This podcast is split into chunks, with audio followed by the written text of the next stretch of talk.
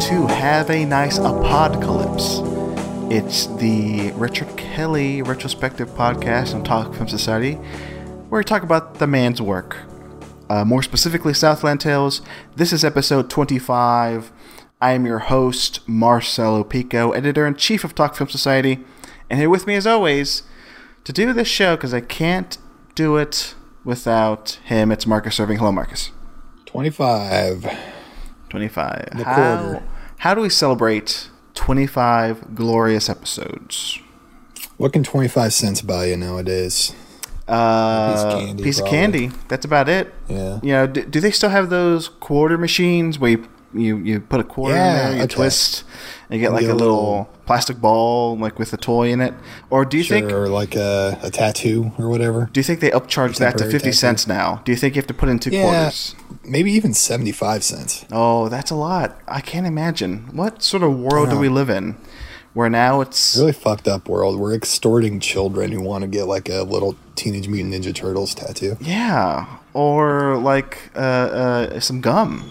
I, I want like a big gumball. Just some gum. Come on. Yeah, like Come a on. gum ball. I know, Yeah. you know what? I know down at our, down at some businesses, local businesses around here, we still have some very old uh, quarter uh, candy machines that like you, they give, give you like one twist of M&Ms or whatever out of the machine. Those are always nice uh, when you're a kid. this is the kind of talk you tune in for on Have a Nice Tales, Apocalypse. yeah. Southland Tales.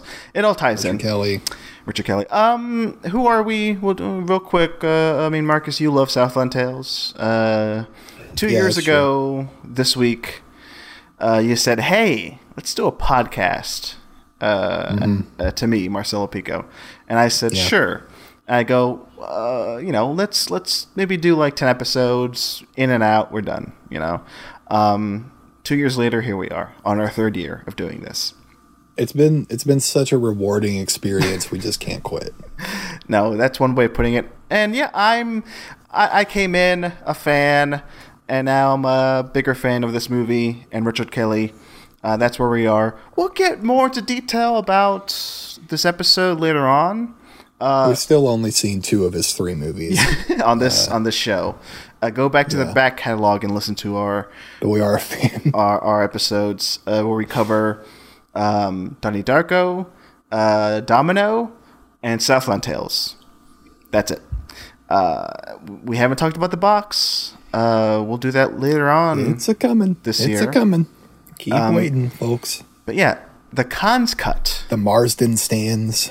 Yeah, Mars horses. Diaz freaks. The Diaz's. The Yeah. Diaz freaks. You guys have been starving for 10 years now. the the the the Langelletta. What's his name? um, yeah, the rapist or whatever. No, wait, is he? Let's. We don't have time. Yeah, I think so. We gotta get. We gotta move forward. Um. So yeah, the box. We'll talk about that later. But this episode, uh, we're gonna talk about chapters one and two of the Cannes Cut of Southland Tales. Um. Now, why are we doing this? Uh, if we if we uh, already did a, a chapter by chapter breakdown last year on this show, well, mm, listen and you'll find out later on. Uh, uh, Marcus, you go into great detail later on. Um, not to reveal our cards, but Yeah. uh, the segment. I've been told it's way too much detail. I'm kidding when I said that. Uh, you go. We, I think we both go into great detail about why we're doing a chapter by chapter breakdown of the Cut of Southland Tales. Um, I mean, uh, listen to last week's episode where we did the Cannes Cut commentary with Vera Drew. Uh, to to Yeah. find out, but uh, listen on, and you'll you'll you'll get uh, you know our. Uh, uh, we, we, we reiterate why we are doing the chapter breakdown. Uh, a a note on that really quick. Our next three episodes are all uh, super sods. Uh, this one we're covering chapters one and two. The next one we're cap- uh, doing three and four, and the one after that, uh, five and six together, packaged together. Uh, so, and I finally found a reason to say that we're doing that, and the reason is because when we ended last season, we did this like really trilogy. We did this trilogy of mega mega super episodes Uh huh. uh, with like special like super special guests. And so this time we're starting the season off with our super trilogy episode, a megasode thing. Okay, I, I like that rationale. Um, Yeah. doesn't hold water when you really think about it because I think we reveal in this uh, episode later that we're we just we're just doing this on the fly. Like we're just Well, I, I, I found meaning to it later. I think I I think I said that. okay, okay. Oh, you know, you know what? Fair point. Fair point. Uh, uh, as lo- as long as there's meaning behind it, I'm I'm all for it. But from my perspective, as the co-host and editor of this, you're more the co-host producer, Marcus. I'm the Producer. Co- yeah, you. I mean, come on. I mean, let's be real. The reason why this You're on show. the production end. no, I, I'm I'm less a I'm less a producer, more an editor. Okay, you're the producer. You get the guests. You you uh, uh you're. Uh, this podcast is coming from the inside of your mind. Okay. The sick and twisted, The sick and twisted shit that's mind. up here. Yeah. You're uh, lucky that this is all you're getting. what I could unleash at any moment. Oh my god, you guys have no idea. that's why I'm the editor. I take out a lot of things. Uh, too raunchy for the Perverse show. stuff. Like That I, I that- do yeah. often go on these terrible rants, but yeah, Marcelo's good enough to take them out. Yeah, so you're the Uh, producer for your sake. Yeah, yeah, for listeners, and for my sake too. Uh, I mean, listeners, yes. Marcus is the producer. I'm the editor. Now, yeah, you are the visionary behind this podcast. I'm Marcelo's just helping this. like the Marcelo's like the developers of Mortal Kombat or whatever who get PTSD because they have to watch videos of like horrible mutilations so they can realistically Is that- is that real? them in video game form. that- Oh yeah, that's real. okay, Video okay. games and movies and stuff like that. That is a thing that happens. Jesus Christ. Um, hey, uh, I hope you all enjoyed that Mortal Kombat trailer that premiered uh, yesterday. Oh yeah. as of this recording. Uh, oh no, as of the published date of this. We're, hey, the, Yeah. hey, we, we're we're recording this the day before this comes out, and I think that Mortal Kombat trailer is dropping tomorrow. Uh, and yeah, I hope you enjoyed the the Dead Reckoning trailer. Uh, oh yeah, that came out today. Yeah, yeah. See, we're on the see. This is why the The Outsiders. What is that one called? the Outsiders. John David Washington. Oh, uh, The um, Chosen? the, the the creator. Chances? it's called the creator, Creator. not the outside. Anyway, yeah, th- some cool trailers came out today. See, this is why uh, uh, a month ago. I mean, you know, uh, uh, we we we playfully dance around it in the um, chunk, the big the big old chunk of the episode that's coming up. Segment two is what I call it. In segment two, we dance around the fact that we recorded it uh, a month ago. Right, and I was persistent about how to record uh, these episodes um, or how to you know put them together. My main thought is we record the chunks whenever we can. You know, right away. We we we we've backlogged a few of the big chunks of the f- future episodes already. Um, but the intros, I want fresh. Like I, I- want to get these, you know, record. like, hey, we're recording this the day, the day before it drops, so this is as fresh as you're gonna get, folks. Um, That's right, baby. yeah. So, so right out of the oven. so really, all the business end of this Southland Tales podcast is going to be in segment two. Pancake. Right, like a what, like a pan. I don't know. I don't understand that. how is it? How is it like a pancake? You get it fresh and hot out the oven. Okay, not really an oven thing. You a skillet maybe. Um, let's let's move on. So yeah, we'll we'll, we'll talk more about the Southland Tales Cannes Cut chapter breakdown in the next segment. Uh, oh, I also mention because we mentioned this later in the segment. Um, the Cannes Cut of Southland Tales still, as of this recording, only legally available on the Arrow two disc release. Grab your copies of that. Uh, I cannot tell you any other way to get a copy of the Cons Cut. Folks, figure that out for yourself. I'm, I don't want you breaking any laws. But if you And do, if you, if you do, if you do go by the route of getting the Arrow release, make sure you get the one that has two discs, not Yes. one disc. One disc only has theatrical. Good point. You don't want that. we talk about that extensively in the next segment. But yes, the two disc Arrow release, make sure you get that. Uh, but yeah, that's enough uh, preamble before the preamble. Um, now it's time for segments. We always have to do this in the intros. Ah, are you excited? Marcus? Everybody loves them, and they're like really well thought out segments. Segment number one Southland Ales. Marcus, Ah, gonna turn to you. Southland Ales. Th- Yeah. This is your baby. Thi- you thought of this like episode two, I think, of the show. Yeah. Um, all the way back in 2021. You're like, hey, Marcelo, then- I got a good yeah. idea for a segment on the show. Let's talk about what, Marcus? Yeah, uh, this was inspired by the Sloppy Boys podcast, which I was into at the time. They make cocktail drinks there. So I decided, let's make cocktail drinks. Uh, neither of us really knowing anything about cocktails. At that point, Um, no. At that point, no. Mar- Marcelo since has become an amateur mixologist. But uh, we were making these stupid rancid cocktails and drinking You. them on the show. I was. Yeah. and uh you know we did that for about three episodes they were themed around like they had a theme like the fortunio balducci the Krysta Now Yeah. As as an example, what was one of the drinks? Do you remember that you made? Yeah i think the Krysta Now had malibu rum kahlua um and and like some watermelon red bull or something so i wanted it to be pink. Right. and there might be one other thing. But uh and it was malibu because that their show takes place in malibu beach. So it's that kind of stuff right? Now, now, And- jumping in real quick, yeah, you mentioned back then I really had no real, you know, I, I think the the closest I came was like bringing like specialty, you know, beers to the recording and talking about the beers I drank. Some some local breweries in Austin, uh, um, they made an appearance. But other than that, I've been just been drinking like Topo Chicos and like um, um, Earl Grey tea, right? Uh, but since then, uh, in the last few months, actually, um, I've actually listened to the Sloppy Boys podcast, which I don't want to recommend other podcasts on this show other than Talk Film Society podcast, but that, Right. that's a good listen. The Sloppy Boys, love love pod what, what is it love pod. What is the name of I it? love to pod you. okay, let's move on. I pod, it pod to be you. You got it. You, okay, you got it.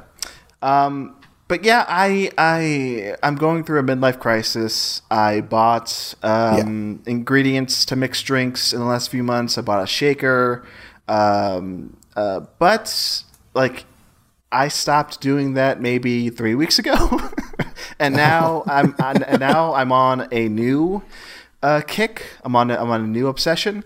I buy vinyl records now. Yeah, Yeah. You you have really. You told me you'd never do it. I did. to the point where I wanted to like send you a gift of a vinyl record, and you were like, "No, sir." No. But in the last two weeks, I've bought a lot of records. My girlfriend loaned me her extra record player. Um, uh, we don't have time to get fully into all this, but yeah, um, I've dropped the shaker for now. But Marcus, I can say this on the show. I do want to get back to it. We're not going to do it this episode, but I think in the future we're going to do a, a full on Southland Ales uh, uh, segment where I do want to come up with a with a Southland Tales Southland Ales drink Yeah. for this show. So I I do. Okay, Marcelo, I'll tell you, I already have the idea for what fluid karma is. I know what it's going to be. Okay. I've discovered the secret formula. Wait. Now, Now, wait. Well, go ahead. Sorry, sorry. I'm, I'm, I'm excited about this idea. Go ahead. do we want to reveal that maybe have it ready by next episode or is this something that that is like we wait we hold that and maybe Hold we it. do some easier ones before that Hold it. Um, hold it hold, it. Hold it. Let, let's let's let's get next week's theme on the books just Okay. so we know Okay, next week's theme, and and and this is dependent on when we can record and how busy it's going to be next week. But I, I think we've done Krysta Now fortunio balducci and maybe one more i think the ocean we did the ocean because we were drinking uh uh uh what are they called like white claws Now, last episode in the intro, I believe, I think I did bring up the fact that I saw Cheri Oteri's character have a drink in her hand um, that looked, I think, like a martini in the in the movie. Um, now, I would love to do that, um, but if you have a so what's what's her character's name? So, so you're saying we need to try to recreate the martini that Zora Carmichael had in the movie? Or uh, we make our own Zora drink, uh, and that Just the, the Zora Carmichael. Yeah, yeah, yeah. Uh, uh, you know, we could either say this is inspired by it, or this is what we think the drink is. It looks like a simple Yeah, martini, like but like we can that. we can build on that. So yes, The character deserves it. yes. So yeah. So next week's uh, drink is the. Wait, wait, uh, you, you you said it more eloquently, Marcus. What was it? The the Zora Carmichael. Just put the in front of it. Okay, yeah, the Zora Carmichael. uh, so that's next next week's episode. This week of uh, Southland Ales, uh, I'm just drinking Topo Chico. Um, are, you- are you drinking anything? Uh, I got uh, got two beverages rocking over here. I got a little thing of water and I got a little Mountain Dew can. Okay, cool. So what do you what do you think about that? Uh, Mountain Dew. Uh, they should call that. Marcus drinks it. Look, I, I it's a big thing in Iowa.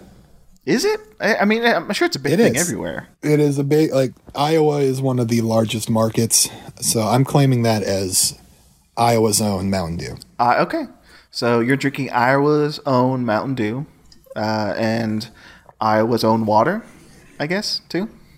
Yeah, this is uh, fresh tap water here from uh, There you go. from a farm. So You're drinking. yeah, a little rusty. You're drinking the Iowa Special. Okay, I think we can move on from Southland Ales. That's the end of that segment. That's the end of Southland segment. Ales wrapped up. Uh, next segment, and and also these aren't these are random every time. Uh, I don't think we have a set you know pattern. No. Um, because Uh, I, I, Marcelo scares me every time. I never know which one he's going to go to first. movies. All right. Uh, Ah. We do talk about some movies that I watched a month ago in the second segment here in this episode, but let's talk about Yeah. some movies that we've seen in the last, let's say, few days or or week. Hey, what have you been watching? By the way, that's the name of this. Hey, what have what is you it been that watching? you have been watching? What is it that ha- you have been watching, Marcus? Hey, what is it that you have been watching? Hey, tell me the movies that you've seen. okay. Uh, um, I know you said the last week. I'm gonna I'm gonna give a recommendation because I did enjoy this movie a whole lot, and I want to know if you saw it. Uh, Spree. I watched this about a month ago. Ah, it does doesn't ring a bell. It's Joe Keery from Stranger Things. Uh, I think it was a Netflix original. Oh, this sounds familiar. Okay, yeah, I'm looking it up now. Yeah, I've heard He's like it. an Uber driver, basically, Yes. who just goes on like a crazy killing spree, trying to like rack up viral video points. You know, I remember when this came out. I did not get a chance to see it. Uh, it says here it's on Hulu. it's oh, it's on Hulu. yeah. Uh, it, it's fucking great, man. It's wild. Right. It's a really fun movie. Okay. Um, and then I'll I'll give you one more, okay. one that I think we can both talk about. Please. Here, uh, I don't even need to say the title. I'll just let you guys hear it. Did you hear that? That was the air. Oh. Oh, Air. I thought you were going to say Silence. I watched Air. Martin Scorsese's Silence. Um, yeah, one day. Air. You saw. I mean, you saw Air, the the new Ben Affleck movie starring Matt Damon. Ben, there, the new Ben Affleck joint. yeah. What'd you think? Um. Okay, so Ben Affleck, love him as a director. Gone Baby Gone, goddamn, great movie, like masterpiece. W- will you agree with me? Gone Baby Gone is Oh, incredible. Let's. Okay. I Okay, well Marcelo doesn't agree. I don't agree about Gone Baby Gone. I'm sorry. Uh, the Town, great movie. I agree. The Town, great The town, great. I agree. Live by Night, ambitious but very flawed. Um, uh, one of the most beautiful movies I've ever seen, but yes, very flawed. Air, I think he's back making a nice. What about Argo? What about Argo? Oh, Argo, Argo, uh, best picture winner. And you know Yeah, what? good. Fuck it, I'm not mad about it. I think it's a really fun thriller. Yeah, it's solid. It's good. Rock Uh, solid. but sorry, uh, Air. Air, I would also say totally rock solid, totally fine, nothing offensively good, bad about it, nothing super great about it. But I think that perfect middle of the road movie, it's a great movie for him to come back to directing with because I mean it's been like 5 years since Live by Night or whatever, probably even longer. Five and years. uh I want to say 2018. Uh, I, I yeah, either 2018 or 2017 because it was like early on in the uh, run of uh, Talk Film Society back when we were reviewing films. I think I reviewed that film for the site. Yeah, and, and anyway, I, I had fun with it. You know, it's got it's got your typical kind of cheesy, you know, I don't know, biopic, uh, whatever moments. Um, uh, the soundtrack's really fun. Just a bunch of needle drops constantly. Like, who cares?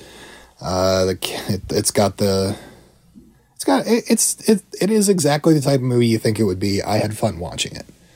Uh, Marcelo, I hear you have a dissenting take. Uh, I gave it three stars out of five on Letterboxd. I went three and a half, so like I, I mean I'm not in love with it. The more I think about it, the more I'm sour on it. I wouldn't mind at this point giving it a rewatch since it's now on Amazon uh, Prime, uh, which is where I, I assume you saw it because I think that's that's uh, Yeah, that's, yeah, uh, yeah, yeah, I was I was there the day it went up. yeah. Um, I I like Tetris a bit better. I need to see Tetris still. I, I it's it, uh, maybe I'm in the minority because um, I think I am in the minority with like uh, the love for air and liking Tetris over air, but I uh, okay. One more thing. One thing I'll say about air. I mean, I get it, right? I understand why they wouldn't make the character of Michael Jordan like a character, right? They, the, there's rationale behind it, right? I like that choice. I'm not a fan of that choice. Uh, but I understand that choice. I'm not a fan of it. It, it, it I don't want to go fully into it, but it feels like the most important story in Air is Michael Jordan's story. I could give two shits about shoes. That's really much. That is pretty much where I fall with Air. I'm not a sneakerhead either. It made me understand it. Yeah, no, yeah, uh, that, yeah. Uh, yeah, I, I understand. Yeah, Uh, by the end of it, I understood it more, but still, overall, I'd rather see Michael Jordan's story on film because that's a lot more interesting than you know the story of a sneaker. Yeah, we just had the last dance though, and like you can't really do that better than that, can you? Unless you're True. doing something totally unauthorized. I, I do think it's it is entertaining. I, I I had a good time watching it in a theater, um, but I came out just thinking it was a little hollow. Yeah, Um, it, it doesn't break the mold. It just, I think it, per, I just think it perfectly fits into its mold and is happy to do that. Like I said, I think it's like just a nice return movie for Ben Affleck. I hope he goes back to his at like his other movies, which showed like real aspirations to be a serious filmmaker. You know, Yeah. Um, is there anything else you want to say about Air? Because I want to do a transition here. uh, Viola Davis, great. Uh, yeah, that's Viola- yeah. You know, you know what? Um, if if we don't get a a characterization of Michael Jordan on screen, yeah, she she's that proxy. yeah, we got that. We got her performance, and it's she's a supporting character, but still stands out. Uh, fantastic as always. I think. I mean, the cast overall solid, right? I I, I do like Yeah. the cast, um, but again, it felt a little hollow to me. Fun seeing Jason Bateman. Yeah, Jason. Yeah, of course. Yeah, I love Jason Bateman. Um, whenever he pops up in a movie, I'm like, hey, it's Jason Bateman. Um, I, I, I did that the other day with uh, Fool's Paradise. Like he just popped up for like a scene, and I go, hey, there's Jason Bateman. Um, but uh, okay, Air and Tetris, I think both are entertaining, but to me, both equally hollow in terms of. Yay! The theme is capitalism rules. Yeah. yeah. I, I think the end of Air, like when they're doing the end credits thing, like uh, Michael Jordan went on to be the best basketball player of all time. I think the very last one of those is something like the CEO went on to make $700 million or some shit. Yeah, yeah. Like that's what the last one is. I'm like, fuck off. I don't. Like, I hate this now. Yeah, yeah. Uh, and that's where Blackberry, the movie, steps in. oh, yeah. And it that movie, directed by, you, you know this, Marcus. Help me out. Matthew Johnson? Is that right? Matthew Johnson. Yes, Matt Johnson. Matt Johnson. Yeah. Um, maybe it's Matthew. Maybe Great filmmaker. for, for Hollywood. The, the Dirties. I'm a big fan of uh, his Yeah. show, Nirvana, the, sh- the band, the show. I haven't seen any of his work. A, an upcoming guest got me into that show. Oh, I thought I thought I thought you were gonna say upcoming guest Matt Johnson. I was like, oh, I think we can get him. Well, I- you know what? Plausible, I think. of, of any big time director, sure. the reason why I, I like BlackBerry out of those three, uh, of what I call, and I hope this catches on, I have to tweet it out just to put my copyright on it. The trilogy of based on a true product movies of 2023. Um, BlackBerry. I think you can tighten that up a bit. No, no, shut up, Marcus. Uh, BlackBerry shows you the yay capitalism of it all, but then also the oh shit, this is what capitalism does to people. Uh, it, it shows the insidious side of it all, which I think you must show when you show just anything in regards to like uh, you know, like you said, at the, at the end of Air, like the CEO made like seven billion dollars, but like, where's the? I don't care about that story. I don't care about a billionaire making a lot of money. Um, I care about the little guys being trampled because big guys uh, run them over, and that's capitalism, baby. And Blackberry shows you both sides, and I and I think that's why That's that's, it's, it's the superior movie of those of of the three uh, this year. There could be more based on the True Product movies coming out this year, but out of Air, Tetris, and Blackberry, Blackberry tops them. Um, and I will say, it does make me want to rewatch The Social Network because now we're what 13 years after Social Network, and still a movie like Blackberry is is is like trying to capture that. Uh, uh, uh, that uh, that feeling, that vibe of the social network, and it shows you how much um, David Fincher is a genius. So I want to put that on record as well. Um, so I saw Blackberry uh, the other night. Um, how many movies do we want to talk about? Because I can speed through some. I, I gave movies. two. I gave two. Let's go. Let's do a hot two. Uh, hot two. So that was my one. Uh, I mentioned Fool's Paradise. I'll quickly just say it's worth a watch if you enjoy Charlie Day. It Um, looks fun. I, I, I, I, I, the the reviews bum me out. I hope I hope they're wrong. I, I, I liked it. I, I, I, I liked it well enough to give it three and a half out of five. Um, but uh, uh, I'll also quickly mention Hypnotic. Not a fan of it. Sorry, Robert Rodriguez. I appreciate all the Austin shot locations in Hypnotic, but I didn't. Uh, speaking of Ben Affleck, um, not.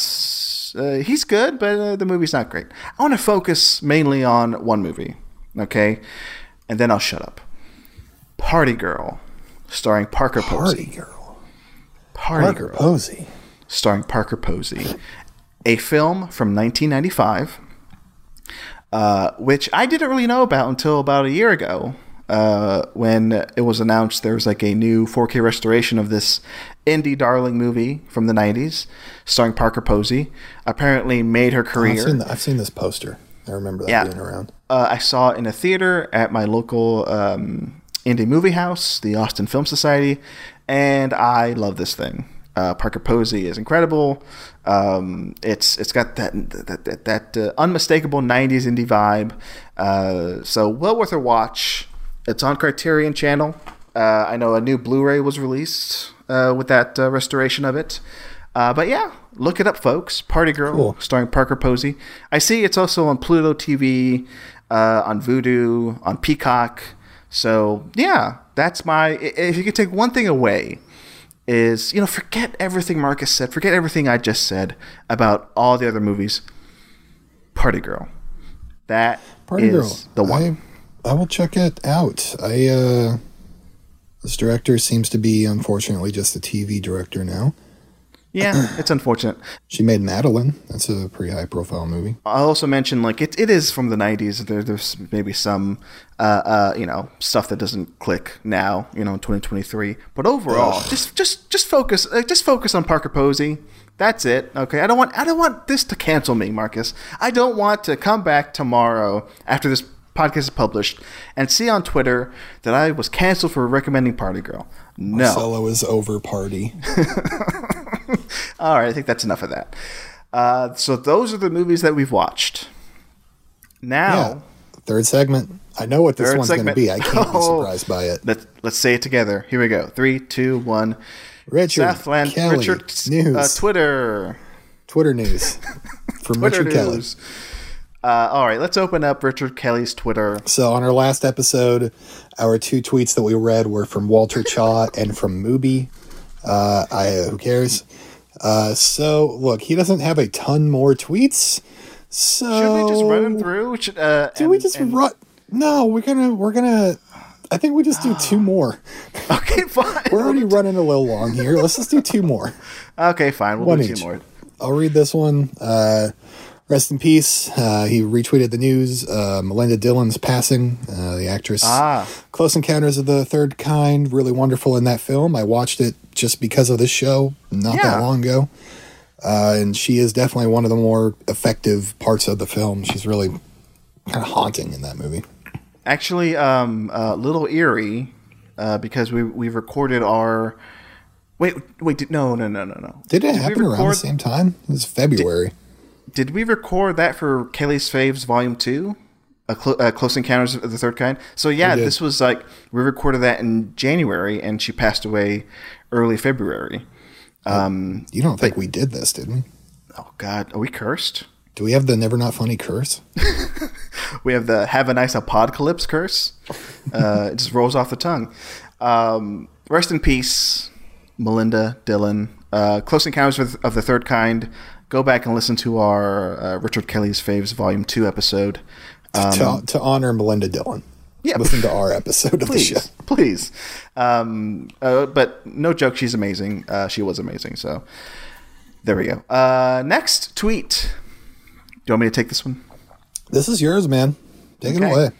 Richard Kelly retweeted the March 6th screen slate tweet that says this Charlie Kaufman accepts WGA Laurel Award.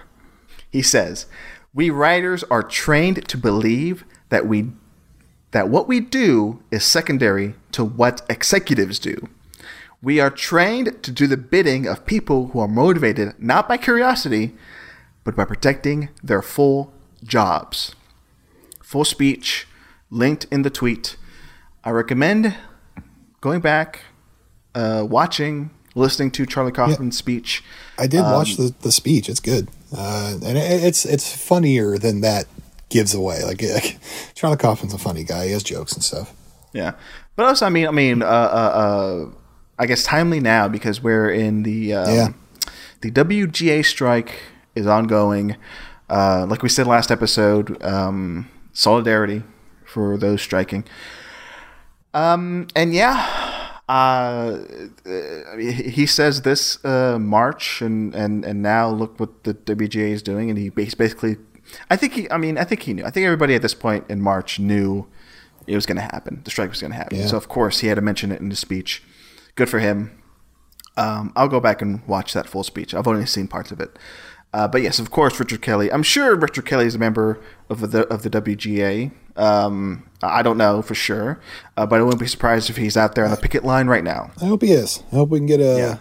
candid pick from the picket line for Richard Kelly. That'd be Yeah, nice. yeah, We, we should we should basically be funding some sort of like TMZ thing to get pictures of Richard Kelly. It's like we need stuff to talk about. yeah, yeah. Uh, we, we need more Richard Kelly news, is what we're saying. Yeah. because we're, we're we're running low. he has so few tweets that like we have to stop reading after two because we know that next week we're going to read another two and Yeah. then be almost caught up. Yeah. so,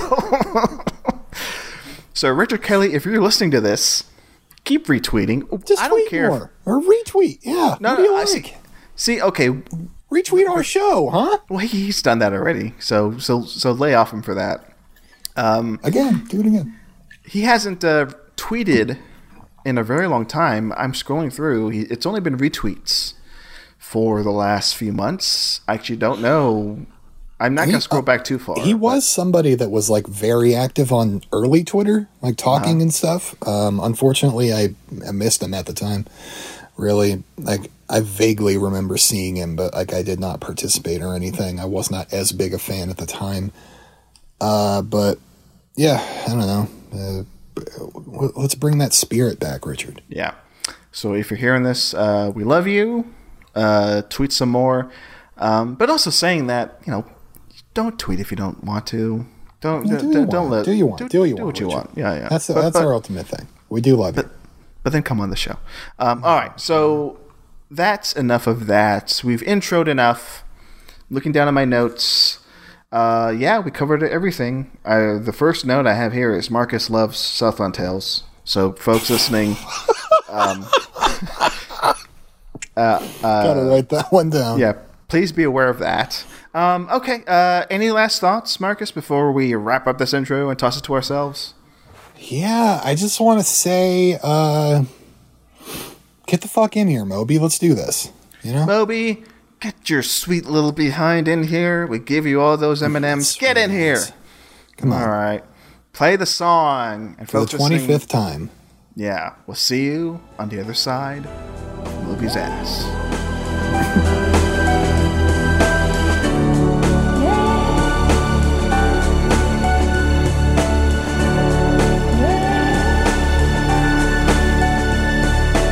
And we're back. Hey. Uh, great Moby. Moby, Uh, thanks it's great to have Moby back, It's great. I mean, there are a lot of uh, contractual obligations, a lot of things he asked for in his writer, uh, but we Yeah. got him. Uh, it, it, a little too easy though. He to- uh, look a peek behind the curtain. He totally does the was it AC or Van Halen thing. That's like uh, you can only have green green M and M's or whatever. yeah, Like he's one of those guys, but like it's okay. We like to oblige him because But he- I bring look hear what he brings to the table. You just hear that? but he's such a cuck. He only asks for M and M's, no color He's a separation, fucking cock. He's Uh, a total cock, just M and M's. Uh, um, and that's it. just M and M's. that's it. He Just wants M&Ms. twenty pounds of M and M's, That's it. Not too hard to please. Uh, that Moby. And the M and M's can't be too hard No, we have to put him in the microwave, soften him up for him. to be softened. Uh, his teeth are too brittle. hurt his teeth. Yeah, yeah, yeah. yeah. Uh, Marcus, how you doing? We we are, of course, uh, episode three of this new season. Uh, and Yeah. yeah, uh, and uh, we we talked a lot about uh, things that are happening uh, on the Richard Kelly front in the intro that everybody heard, and we're definitely not We had the recording. Kelly news. We had the drink of the week. we Yeah. the movies of the week. We're definitely not recording this uh, like a month before it comes out. So, uh, your favorite movie of all time, as we said in the intro, of course, but just to Yeah. re- reiterate for for people who maybe like stop the episode after the intro and go, you know what, I'm gonna listen to this uh, Yeah. later. Take a break. Yeah. Yeah. Or maybe they just listen to all the intros and they just don't bother with the rest of the episode. And maybe folks come Fair. back and see and listen to the rest and here's their unpause point. Marcus loves Southland Tales. I think it's a great movie. Let's talk about it until the end of time. Yeah, so we're gonna we're gonna be talking about it. You guys remember if you're maybe you're new here, uh, but if you're been here for a while, you know that we went through the Cannes cut uh, chapter by chapter, very very meticulously, uh, with a, a fine toothed comb, uh, discussing every single piece of the film to try to. Uh, to try to bring it all together with, with the hopes to, to to put the to put the film together in our heads as fans.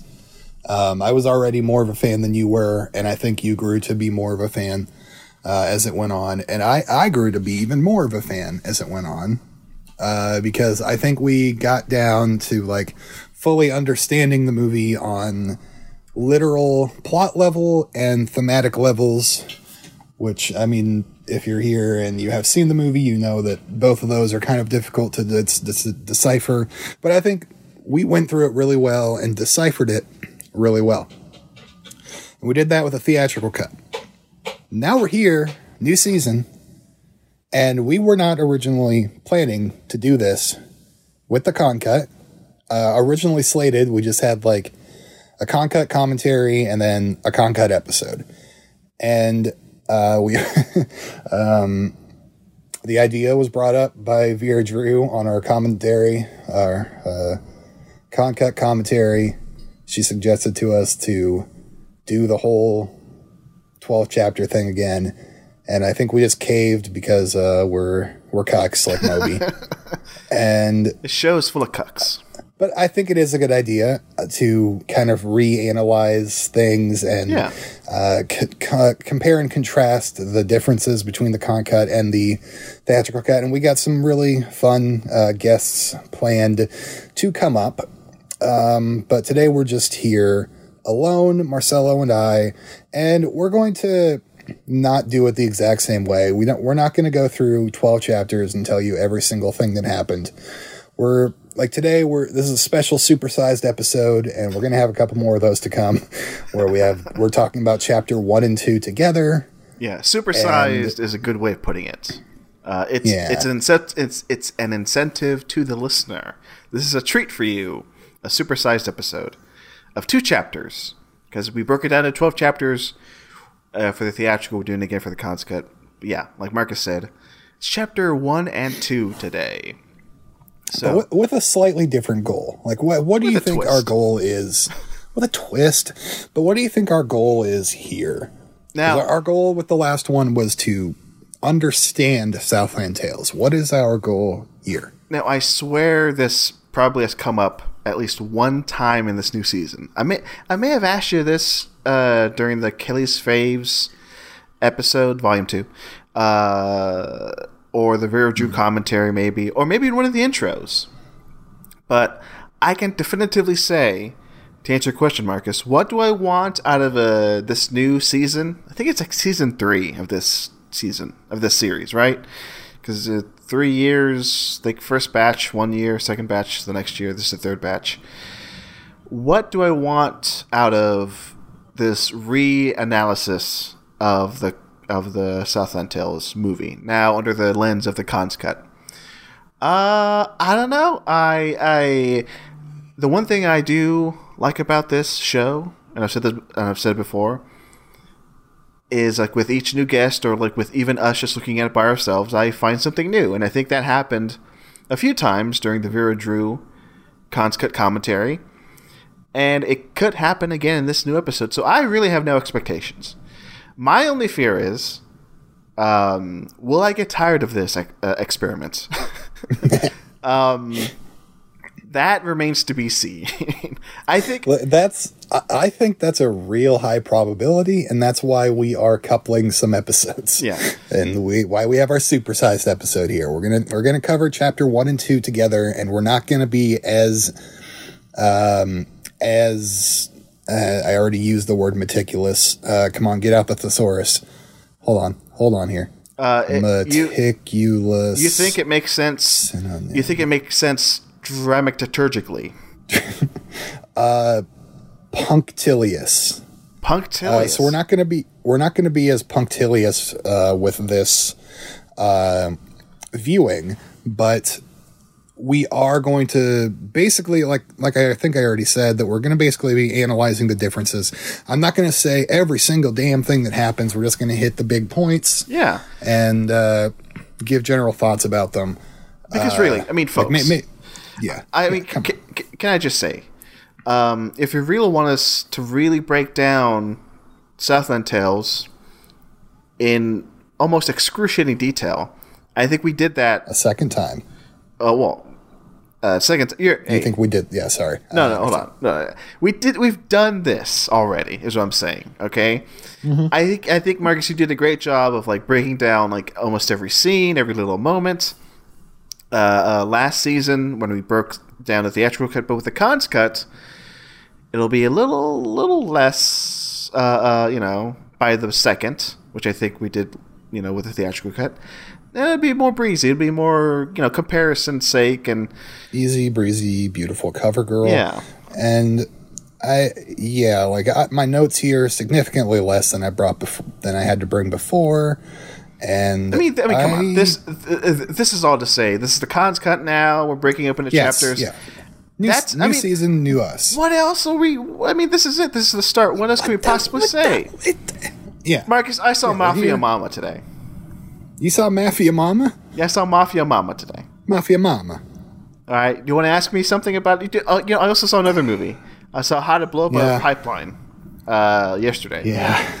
So I saw. Okay, yeah. So you saw. I noticed this. Uh, you saw Mafia Mama today. weeks ago, by the way. Weeks ago, actually. let, me, let, me rephrase. Yeah, well, in the past. this is in the past. I saw Mafia Mama a month ago, and I saw uh, uh, How to Blow Up a Pipeline a month, uh, a month and a day ago. And one day ago. Yeah. yeah. So Marcelo, first, uh, how are these two movies? Uh, how to blow up a, a pipeline. Uh, socially conscious. Uh, my only real big note is it makes the act of domestic terrorism, um, in quotes. I mean, sure, these people who come together to blow up a pipeline, as it says in the title, uh, to hinder you know the oil companies who ravage the lands and really makes everybody's life a living nightmare. These people are Sounds called rad. these people are called terrorists in the film, and they admit they are because look what they're doing. But they're not hurting anybody; they're just hurting corporations and uh, performing acts of acts of. Um, I mean, uh, they're, they're exploding. Does the pipelines. movie admonish them? Um, admonish how? What's what? What do you mean well, by that? Uh, the way you just said, like the is the movie coming at it from these are terrorists? There's a conversation to be had Um, Really? I think it's interesting. It, it. I don't think the the movie doesn't admonish them.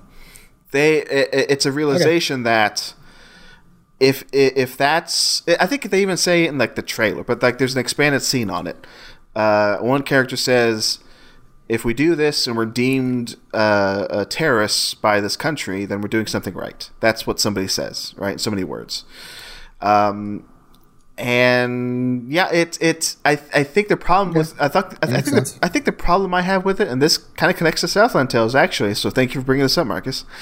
Um, might make it too sexy to be a uh, you know eco terrorist, which is is kind of cool. Well- but There, I, I, I, without getting into spoilers, I don't know. Like it, it's hard to be really like. Uh, I, I wish it were a bit more gnarly and a bit more real, a bit more like. Uh, uh, um, I don't know. I, it, it, it's, it, I, does it feel like a little like rote action movie y? Possibly, yeah. You know, it it, it's it's a little Ocean's Eleven when it should be more um, like grounded. You know, I, I, I you yeah, know, I, I, I hear what you're saying, and like that, you're bringing me to a to an interesting I, like point where like I don't know how mo- how big this movie is, what its budget was, who who funded it, uh, how many theaters it's in. I know that it didn't come near me at all, so when I was excited to see it, I would have went out and saw it. So I'm guessing it didn't make more than like a thousand theaters or something, possibly. like fifteen hundred maybe. I don't know the number either. it's it's it's a neon release. I mean, um, Neon, okay. They they So- they're on the indie side. They're more on like the um, uh, like IFC or like below focus features. Like every like they're it's they're one of the lower tier indie movie uh, producers in terms of like theatrical runs. You know, It's an interesting thing to think about of being sold anti-capitalism well, yeah, messages and where where is it coming from? So- like I, again, I don't know I, I how, how big is the movie is, who's profiting off of it. But that's the thing. Like uh, a lot of the same messages that I see in um, How to Blow Up a Pipeline are in Southland Tales. You know, these this radicalization, I and bet they're in Avatar. and yeah, and it's great to see this stuff. But I think to the extent that I want to feel, uh, um, or how the movie wants me to feel about the ra- the, the, the, the radical acts in How to a Pipeline, should have gone further. And then maybe maybe the packaging is a little too Hollywood for me. But I think that's the only That's what I'm of it. saying. Yeah, yeah. Like, if this stuff becomes Hollywood mainstream, what are we really doing? Are we seeing an important movie, or are we being sold something that is cathartic to us now? Exactly. Yeah. Or it's still just being sold a thing. we're, we're we're dancing around the same thing. It's that's that's it's again. I'll just say I kind of wish it went a little bit further. I mean, for God's sakes, I, uh, it, uh, Neon has this partnership with the Alamo Drafthouse, right? And the Alamo Drafthouse at their theaters, they have like these, um, you know, these like standees for like uh, Super Mario Brothers in their theater lobbies, um, Dungeons and Dragons, and Marcus. They even have a standee for how to how to blow up a pipeline, and they have yeah, a drum. They have a drum barrel. You know, uh, next to like a giant banner that says "How to blow up a pipeline." Now, is that what I want from an anti-capitalist, No, like radical, not. like deadly movie? Deadly in the way of like this uh, dangerous, I should say, like a dangerous seeming movie. No, I want this like wrapped up in like uh, uh, in a brown paper bag and like gi- uh, given to me, you know, under a table somewhere, somewhere shady. Uh, it has that aura. I'm gonna go buy my How to Blow Up a Pipeline plushies. It, it has that aura of being dangerous while watching it, but then when you get out and see, you know, uh, a fucking standee for it, and you can take a picture next to a red drum barrel like in the movie, yeah, that's where like the power of it is taken away. But I don't know. I think it still works. I think it's the message is still solid. I mean, come on, let's all blow up a pipeline. Um, but anyway, it's it's, it's an interesting conversation to have. Uh, to have, it's an interesting conversation to have. now, I can say the same about Mafia Mama, but we don't have time for that. Please. Uh, no, what, you- what, what- I, I want your general thoughts about Mafia. Mama. I liked have it. to go so into it. I, you know, I was. You liked it. The first thing I was surprised. Uh, uh, well, I'm, I'm not gonna say the first thing because it was the last thing that happened. I was surprised at the end when the credits rolled and it said directed by Catherine Hardwicke, who is the director of Twilight, and I think she also did Thirteen.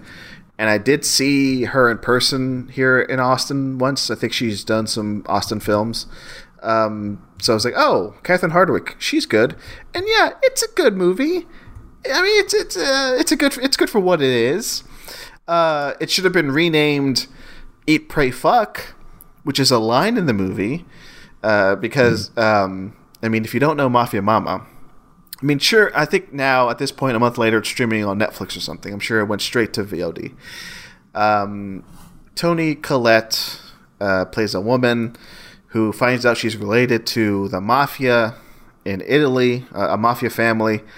So she goes and travels to Italy and takes over the family business.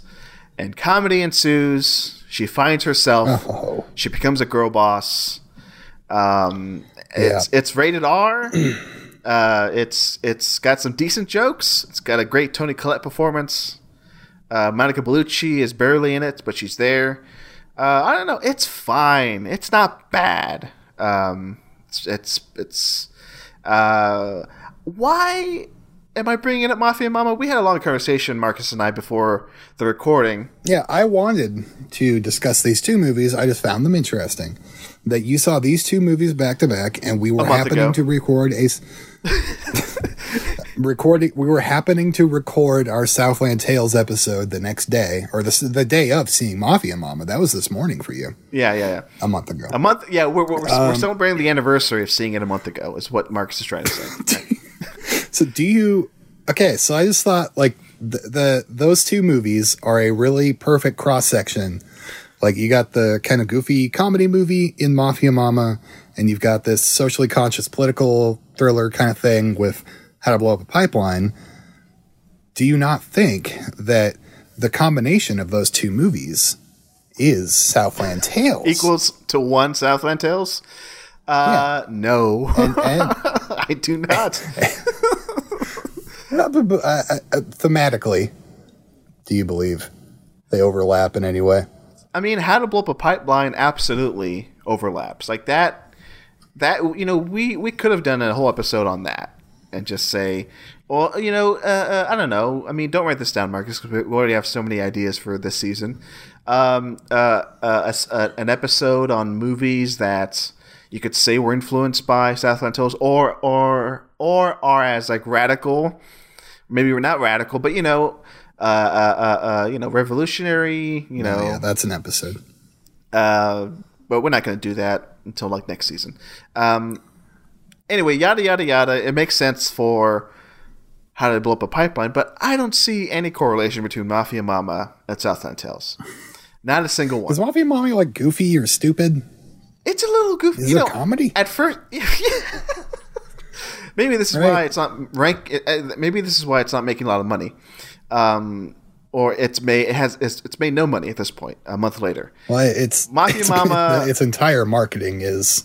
Isn't it funny that this is called Mafia Mama? It seems.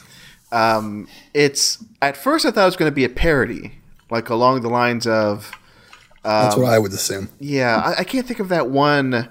Wasn't wasn't uh, Leslie Nielsen in like a mob movie parody or something? Or I don't know. Anyway, I thought it was gonna be a, sure. I thought it was gonna be a straight parody. No, it's it's it's a comedy. It's a slight drama. Uh, not really even a drama. It's like a it was like a there's like a pinprick of drama in this. It's mostly just comedy. Little zany. Uh, I mean, Toni Toni Collette is just trying to get laid through seventy five percent of this movie. No joke. That's why. so I- there's sex. yeah, and uh, uh, uh, Eat, Pray, Love should have been the title. Uh, sorry, Eat, Pray, Fuck should have been the title. It, it, it would it would fit perfectly because it's a woman going to you know a, a nice beautiful country and like eating great food, meeting you know guys she wants to fuck, and you know being her own woman. So that's Girl boss. yeah, it's a girl boss. It's a girl boss scenario. So that so eat, pray, So- fuck. That's Mafia Mama. And again, I don't see any correlation between that and Southland Tales because Southland Tales is more of a satire. Mafia Mama, not really a satire. I mean, they they, they kind of touch on Okay. Godfather and they. I mean, okay, cut. You know, in that way, maybe it's it's kind of a, a, a spoof on the Godfather, sort of like how Southland Tales is like a spoof, or a, a satire, a play on noir. maybe that's a rough connection, Marcus, but that's a, maybe that's a bridge too far. All right. Uh, I wish I could give this one to you, Marcus, but uh, you're one for two. Uh, how to blow up a pipeline, direct correlation, Mafia Mama, I see no connection. Well, I don't know where to put it in here, but I guess I had a joke written that the mafia mama blows up a pipeline. All right. We, we got that on tape. So I got that said. Okay. All right. So I think We that's the end on. of that. And I think we can get into the movie, right? Yeah, chapter one and chapter two. Uh, time codes. Southland Tales. I got the time codes. Time codes, yes, and this is this is uh by virtue or whatever. Th- This is time codes vi- uh, from the Arrow Blu-ray release of the Cannes cut of Southland Tales. Yes. So chapter one goes from uh, beginning to 12 minutes 17 seconds. Chapter two goes from 12 17 to 26 minutes and six seconds. Um, I'm looking at the sheet. Some of it is wrong, but I think I got it out right. Uh, all right, Marcus. How do we do this again? How how does this happen? I guess I just start talking about Oh, uh, can we- what I mean, happens, and then we can- jump in there. Can I just say uh, Please. the only thank you for letting me talk. The only time I've seen the Cannes cut uh, as a whole, you know, uh, you know, from beginning to end, was with uh, Vera Drew and you for the commentary. I've yet to see the Cannes cut all the way through just on its own. Marcus, how many times have you seen the Cannes cut? Um, I watched it again for this viewing or for this section or whatever because I kind of just got swept up in it.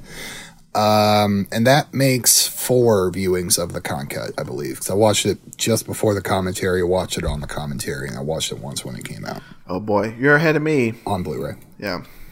Yeah, yeah, yeah. I think by the end you'll catch up, though. Uh, okay.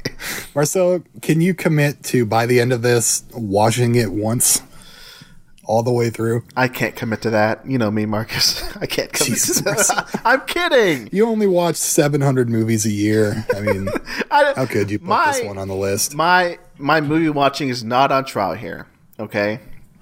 And also, I think it's funny that you bring up Mafia Mama. You don't bring up the movie I saw uh, today. Also, I saw Pope's. Oh, sorry, a month ago.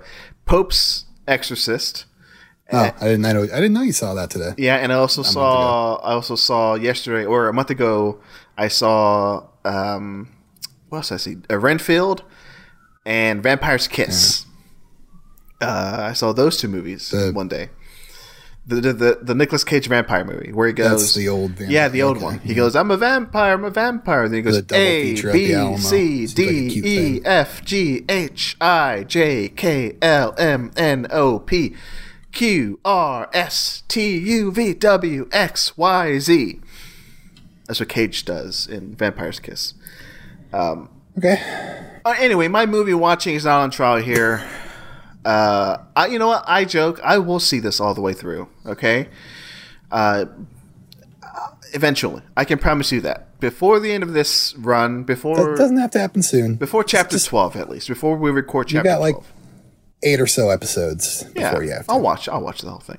But yeah, I only watched the first two chapters for this. Um, I, I do want to hear your breakdown of it, Marcus, and I don't think we can wait any longer. Uh, No. right now, we're going to pass it gotta you. this. We got to pass it to you, and the segment of the the show uh, where you just break it down for us. It's Marcus's breakdown. So, Marcus, go ahead. Sponsored by Five Hour Energy. Yeah. Uh, say okay. So the movie has the same opening as the theatrical cut. It's this July Fourth barbecue that gets nuked. Wait. Um, this is Can- can I slightly pause? longer. And also, yeah. Oh my god! Already? No. By by the way, I, I I do want to remind people that I have the power to pause. Marcus in the middle of his notes. Uh, so pause. You have the click remote, basically. Yeah. Uh, from the movie Click. The remote from Click. Yeah. You know they're playing Jack and Jill here this week, or I should say a month ago at the Alamo Drafthouse. Again. Yeah. I yeah, and I I You already saw it in the theater. I did Is see that a double theater. dip for you? Yeah, I you know I thought about it. You know, Jack and Jill has more to do with Southland Tales than Mafia Mama. Okay, That's true. we have no time for that though.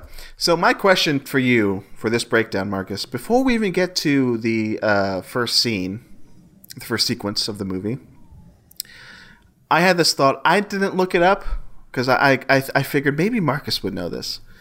Does it start exactly the same with the logos and everything as the uh, theatrical cut? This Cannes cut, you know. Uh, logos, I'm not sure actually. logos, I'm not sure. Uh, I know the scene is exactly the same, uh, except this one's a little extended uh, Yes. in the Cannes cut.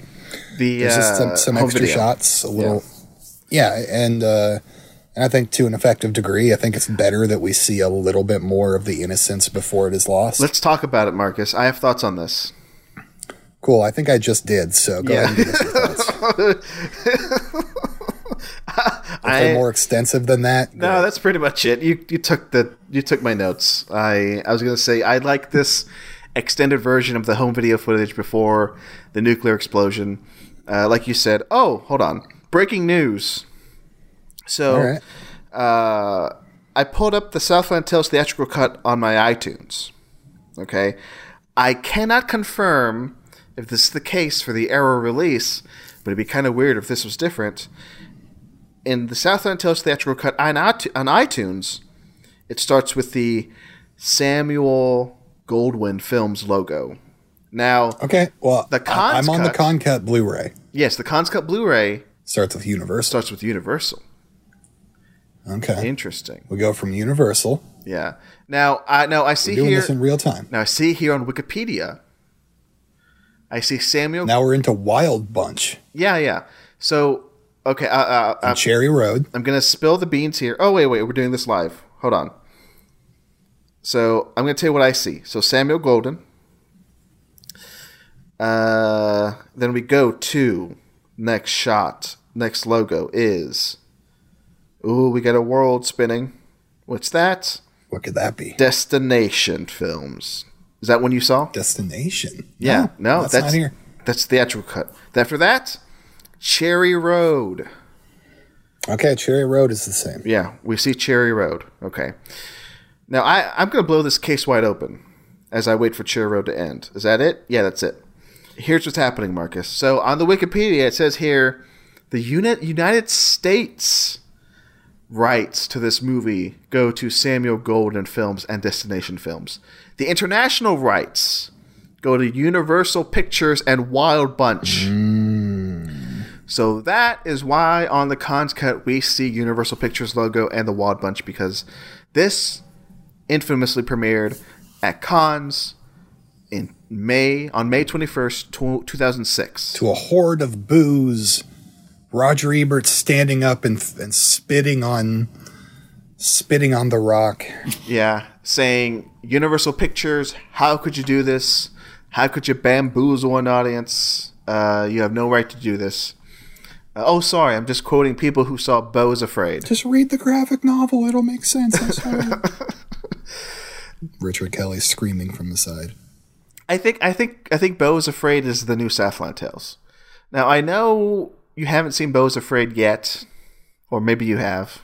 I don't know, Marcus, but I think that movie we should talk about on this show eventually when we both see it, um, because I think it would it would have had the same reaction if it premiered at Cannes as Southland Tales uh, did when it premiered at Cannes. Um, I, I have one that I I get uh, another A24 movie that I got Southland Tales vibes from uh, that did premiere at Cannes, uh, and I would like to know its reaction. Uh, Under the Silver Lake. I got, Oh. I got I got Southland vibes from that. I I wanna I wanna say the reaction was mixed at Cannes for that, if my memory Mm-hmm. serves right. Um, wouldn't be surprised because that one I do like that movie a lot. I really like Under the Silver Lake. Yeah. It's a very divisive. I watched it recently, and I definitely got Southland Tales vibes, or I got the same like feeling that Southland gives me. Yeah. Um, now I just pulled up. I think this is worth noting since we're hey we're just starting with the concept. We're really breaking it down, folks. Okay, and uh, I don't think we brought this up during the Vera Drew commentary, but but tell me if tell me if this uh, did get brought up. But We did an episode on Cannes, uh, 2006. We talked about the films that premiered at that year's Cannes Film Festival. We also talked extensively about the movies that earned boos over the years at the Cannes Film Festival. Now, Yeah. I'm just looking through this list now. The list we talked about on that episode. Uh, Variety wrote it a few years ago. Uh, I wanted to see if I uh, if maybe Under the Silver Lake popped up there. I did not. Uh, but just to reiterate, uh, Marcus, w- will you allow me just to read off some of the movies that were also booed at Cannes, along with South? South Uh, yes? I will allow you to do that uninterrupted, but uh, uh, I'll just say that we had this conversation on our episode uh, where we watched uh, five of the other movies that were at Cannes the same year. Yeah. So go search. Sure, that's a good episode. Go, search go, that episode. Go back for that one. Were, we, did, we, we put a lot of work into that, and by work I mean we watched a lot of movies. I watched a lot of movies. we we would not have seen, or I would not have seen, um, the wind that what, was it? The wind that shakes the barley. Is Yeah, that, the one that shakes the barley. Magnificent film. would not have seen that movie. It's great. It's really good. I I, I can see why that won the the palm. a d'Or. gem of Irish cinema, Marcelo. And you know I'm proud of my Irish heritage. Yeah, and your number one uh, boy is in that movie, uh, Cillian Murphy, And my number one boy, Cillian, he's there. uh, Mr. Oppenheimer, Oppenheimer himself. himself. Yeah, we both said. Yeah, Here we we go. both said the same thing. The films that were at Cannes, just to get you in the mindset of the Cannes cut for Southland Tales. The House That Jack Built, The Brown Bunny, Personal Shopper, Taxi Driver, Wild at Heart, Twin Peaks Fire Walk With Me, Crash, Irreversible, uh, Marie Antoinette, Antichrist, Enter the Void, The Tree of Life, The Paperboy, Holy Motors, Only God Forgives, uh, Lucky River. Is that that? Uh, who who did that? Who- what oh, that sorry. Lost River. Lost River. yeah, yes. okay. Uh, directed by another boy of yours, um, yeah, directed by my boy Ryan guy. Ryan Ryan Gosling. That's right. Ken. Ken himself. Yeah, Ken himself. The Sea of Trees, The Neon Demon, Watch Lost River. Good movie. and The Killing of a Sacred Deer. Uh, a lot of those were bangers, in my opinion. Yeah. Oh, a lot of bangers in that list. By the way, Crash is the Cronenberg Crash. Uh, just to just to just to make it clear. Uh, oh, and uh, I I guess this is worth noting since it, it since I just brought it up. Uh, I did see Irreversible uh, in theaters twice um, a few months ago. Now, uh, I didn't mean to do it, but they were playing the straight cuts. What a fucked up thing to say. Yeah, what a fucked up thing to say. very- I saw Irreversible twice In the year 2023 in the same month. Theaters. In the same month. What the hell is the crowd reaction to that scene? Uh, Are people looking away? Peop uh, okay, so I guess quick, quick side note for for this. To, Uh, bo- to both intense scenes that are in that movie. Gaspar Noé, uh, or some would say Gaspar Noé. I don't know how to pronounce his name. He's French. The famous, the famous uh, provocateur. yes. Uh, uh, some would say uh, Richard Kelly is also a provocateur, but uh, maybe a different class of provocateur. Right? Would you Would you agree with that? Would you classify Richard Kelly as a provocateur? Uh, I would I would call him a man that uh, follows his own shadow, or, or fol- follows his own follows his own path, Okay. All right. That, that Um, makes more sense. regardless of what regardless of what people think about him. So, uh, in that way, um, I, I, th- I think both of those uh, those those intersect in certain ways, but are not necessarily the same. I see your point. I think um, while Richard Kelly doesn't uh, necessarily want to poke the eyes of his audience, uh, sometimes people's eyes get poked when watching a Richard Kelly movie.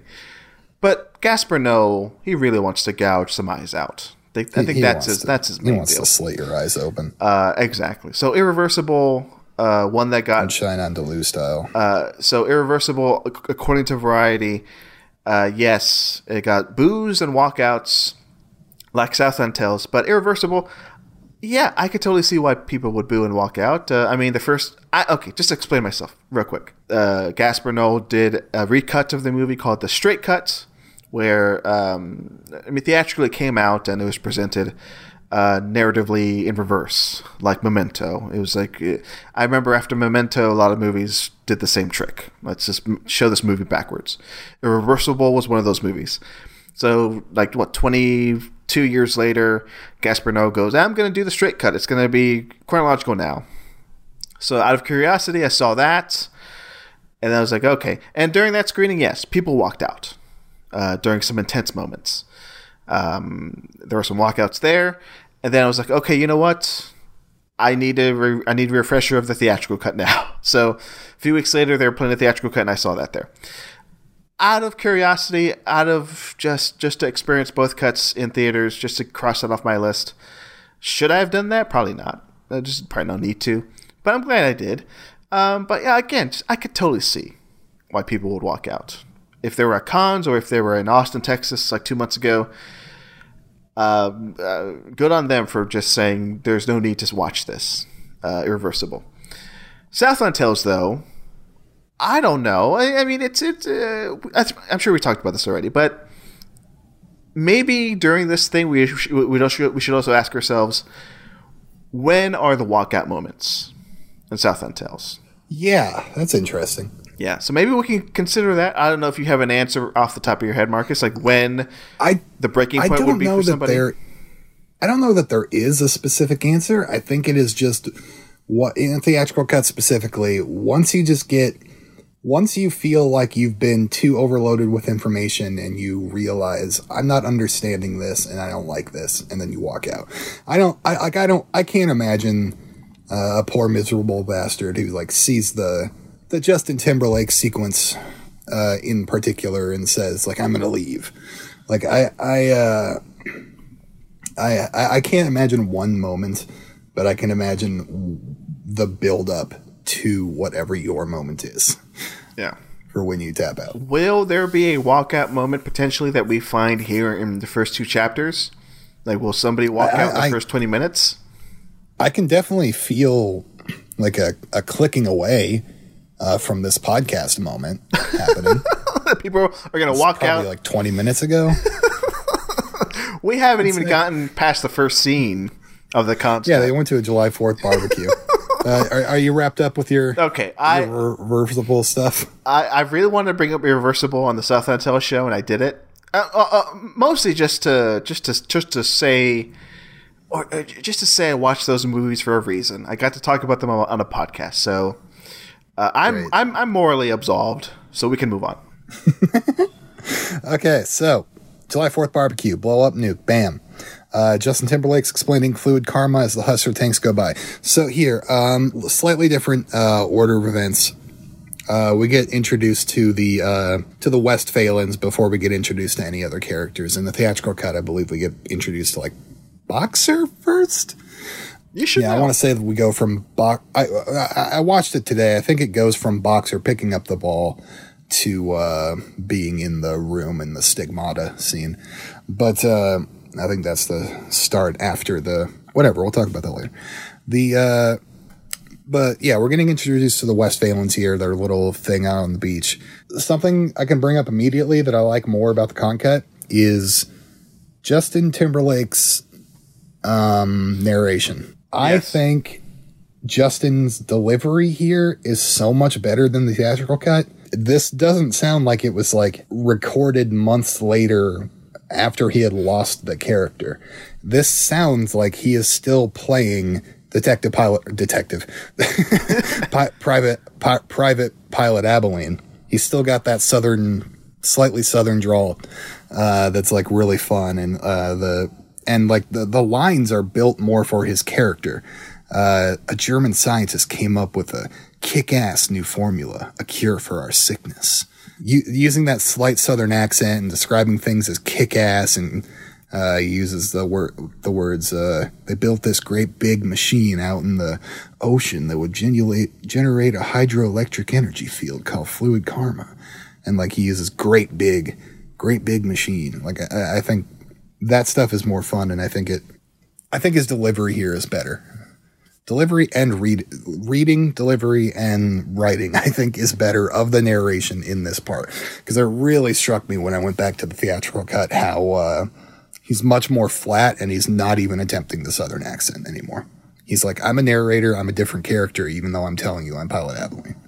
I think the reason why I like the Cannes cut narration better, in the first 20 minutes anyway, is uh, sort of along the line. Well, actually, no, I'm not. Gonna, I'm not going to even lie about that. I didn't even really notice the difference in terms of like accent or flatness of delivery between the two cuts. All I know is there's much less of an information dump in the Cannes cut, which Yes. I appreciate. I th- uh, I do think that opening moment of the theatrical cut where Timberlake goes goes through pretty much all the you know alternate history after the nuclear explosion, all the you know all the all the video graphics, Yeah. all the uh, you know all that stuff. All that is like pretty much gone, right? In the Cannes cut, it's just Yeah. cut down to a few in, in the theatrical cut, you are fed that information for like and for like a whole minute straight, and it's hard to take. And like you're not gonna take that in. Like there's no way you could possibly take all that information. And then in this, you're in the Cannes cut, you're gently eased into that information over the course of like twenty something minutes. Yeah. Or I just feel like I I I know. I, tell me if this makes sense to you, Marcus. But like, I can no longer call myself somebody who has no idea what's going on in Southland Tales. I, well, I I'd hope so. I, having talked about this movie for three years now, you know, I I know generally what's happening. Okay, I would like to say. So I don't need that information ever recited to me again. And me as a person, I'm like, you know what? I rather go with like, you know, not knowing so much information up front. I know what's going on. So does that make sense? Like I Yeah. Wouldn't Yeah. care or it's if I had the choice, of course I'd pick this because I know what's going on. I don't need the information dump. So I don't know. It's Yeah. It, it this and it, it this- feels it, it and the information is getting to you more naturally it's getting to you le- a more on like a subsurface level like it's not being thrown in your face like it is in the theatrical cut so like for you somebody who already knows yeah everything yeah. Which it's like it's yeah this doesn't help. that makes sense This doesn't help anybody who is like new to any of this. By the way, I, I, I, I, I look. I think we've talked about this before. If you were going to recommend this movie to somebody, you wouldn't say, "Here, watch the Cannes cut first, would you? You'd go, "Here, have the theatrical cut first, and then watch the Cannes cut." Right? i no? Yes? I See, that idea sounds cooler to me. Where like saying, yeah, watch the theatrical first, but I do understand how dense the theatrical cut feels, and like for me, that's exciting, um, and something I want to dig into more uh, over the course of you know four years uh, on the podcast, but like maybe you're not that person. Maybe you're Sarah Sarantino and you just you watch it once and uh, you're like, I'm never watching it again. I thought it was fine, and move on. So maybe the Cannes cut, which lays things out in a more understandable way, and uh, it hits all the same big moments, um, and feels in some ways more of a complete movie maybe it, maybe I would like depending on the person. If they're like a super nerd, I would say theatrical cut. If they're looking for, if there's somebody who uh, you don't really expect to like it, I would say try the Cannes cut first. Does that make sense to you? Do- Yeah. Do, you agree? I don't know if I necessarily agree. I, I will also say it's harder to um, acquire the Cannes cut. Yes, it is. It is. Uh, I, I, I'm sure we, um, if we if we didn't say it in the intros already, I'm sure we'll say it in the main episodes, like we're saying it now. Yeah, the Cannes cut, uh, uh, as far as I know, legally is only available on the Arrow Blu-ray release, uh, which Is it still not on digital? I don't think it's on digital. I I, Wow. I can check right now. Uh, I mean, I, I have my computer open. I could. I, I, did re- I did rec- or I did find out recently that Arrow did two releases of this. They did just theatrical and then they did theatrical plus Cannes cut. Wait a second. What? You're blowing my mind here, man. Uh, Yeah, Oh, yeah, I I, did. Oh, Uh, there was a there was a nice sale where it was ten dollars to buy Southland Tales, and I was like, oh holy shit! I got I'm going to tell a friend of mine to get it, and then I had to come back to him later and be like, uh, I'm sorry, you just bought only the theatrical cut. Uh, cancel that order and order this one that's seven dollars more because it also has the Cannes cut. Are you sure about that? And you'll hear from this friend later. I, I'm on the. Well, I don't know. I am hundred percent sure. Okay, I I believe you, but uh, I will. I, I'm gonna blame Blu-ray.com for saying you're wrong, Marcus, because it, it it only says it, ha- it. There's only the one disc Southland Tales Blu-ray that came out in 2008, and it has the Southland Tales two disc uh, release, which we both have. I'm sure Arrow. Well, I, listen, I believe you. If if us if us uh, Southland Tales insane people didn't even know about it, why would Blu-ray.com know about it? You're right. Okay. Yeah. yeah. Uh, Blu-ray.com and us, the hosts of, of Have a Nice Apocalypse, we're on the bleeding edge of Southland Tales news. Um, so if we don't know about it, So- something's going on. So something's wrong here. So we're still on the uh, the beach interview with the West Valens. There's like an extra insert shot here of some like soldiers on a on a walkway, and you can see the uh, hydroelectric uh, field or what, whatever the fucking the machine out in the ocean. And I, I like I like that shot a lot. I don't know why it's not in the theatrical. I, the the effect um, it's clearly like not super great of like what the machine looks like, but it looks good enough that I don't I don't know why they wouldn't keep that. Um, Breaking breaking news. Breaking news. Ah, you're right, Marcus. I can confirm that there is a Southland Tales single disc edition from Arrow that just has the theatrical cut. It's on their website. Wild, right? Why would they do that? That's weird. That it's weird. why they do that? I, I, cost saving issue, I guess. You know, it's it's it's cheaper to sell one disc than two discs, I guess. and maybe people, some people just don't care to have the Cannes cut. But anyway, uh, I'm gonna do some more research, Marcus. Uh, what can I say about what you just said?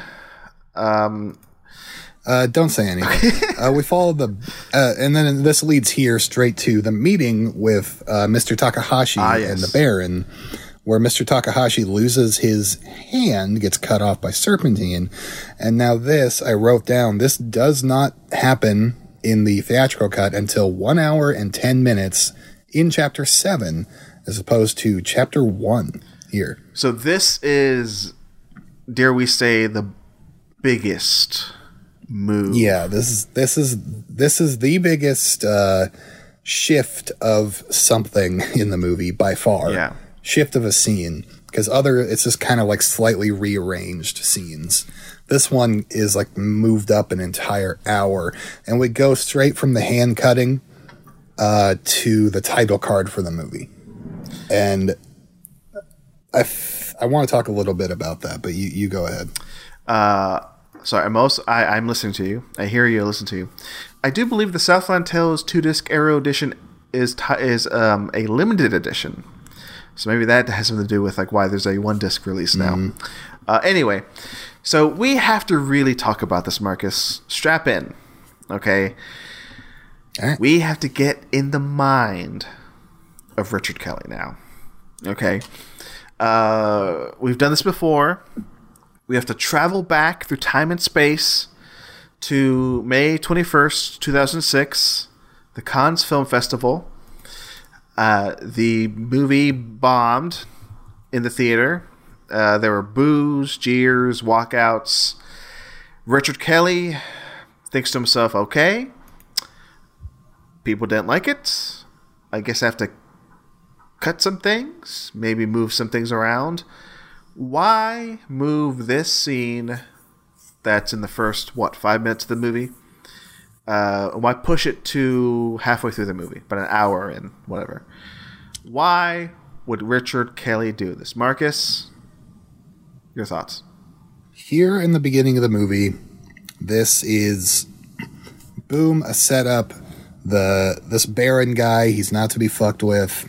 Uh, he is in control of everything, and he is a manipulative and uh, petty uh, little weasel. Uh, and that kind of just sets that up right away. Sets him up more as like a clear villain of the movie, you know Yeah. and it happens in the midpoint of the theatrical cut and i think what that does it's placed oddly. It's placed right between the rainy soap opera scene and the fire arcade dance sequence. And I guess it's kind of like an escalation of tension. I, I don't know that that necessarily works as well as it does as just setting up the Baron as like some fucking weird, as some fucking asshole. Yeah. Can I ask you one question? But yeah, Now, in the theatrical cut, um, when does the Justin Timberlake information dump happen? I forget. Is it within these first five minutes? Has to be, right?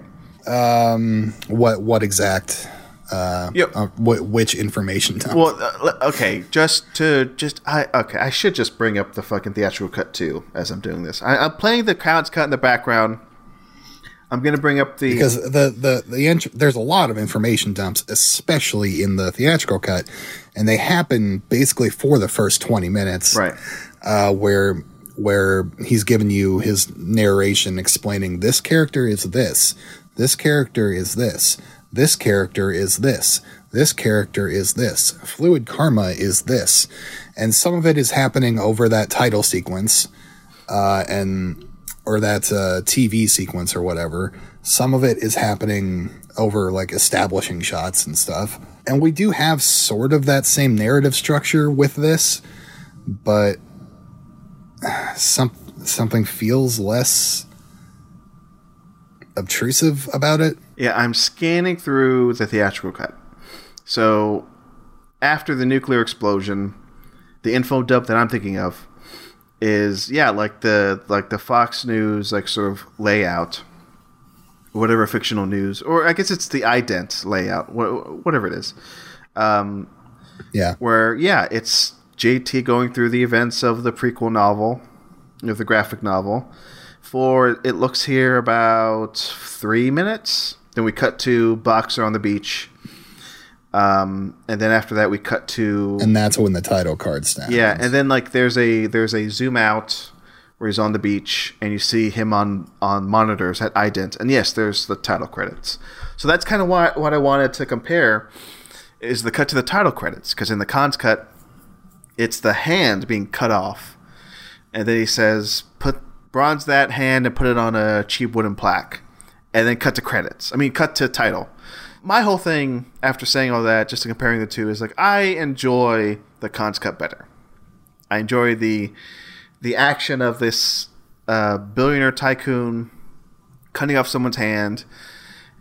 It does give the movie right off the bat like a new, or, or uh, not new, a different perspective in my head, um, like of who who I should be focused on, Yeah. if that makes sense. Uh, Yeah. and I like it the Cannes cut way versus the theatrical cut way, which I understand again uh, to catch people up on this universe, you have to like and you know fill them in on the ins and outs of what's happening, and you know the the um, the the billionaire tycoon evil guy in the background doesn't really get he, he gets some play he gets introduced into, into the theatrical cut but not in a very sinister way like the Cannes cut so Yeah. I like it this way uh, he's just introduced as like also a guy. yeah You know? yeah Um. uh, fr- from here from the title card.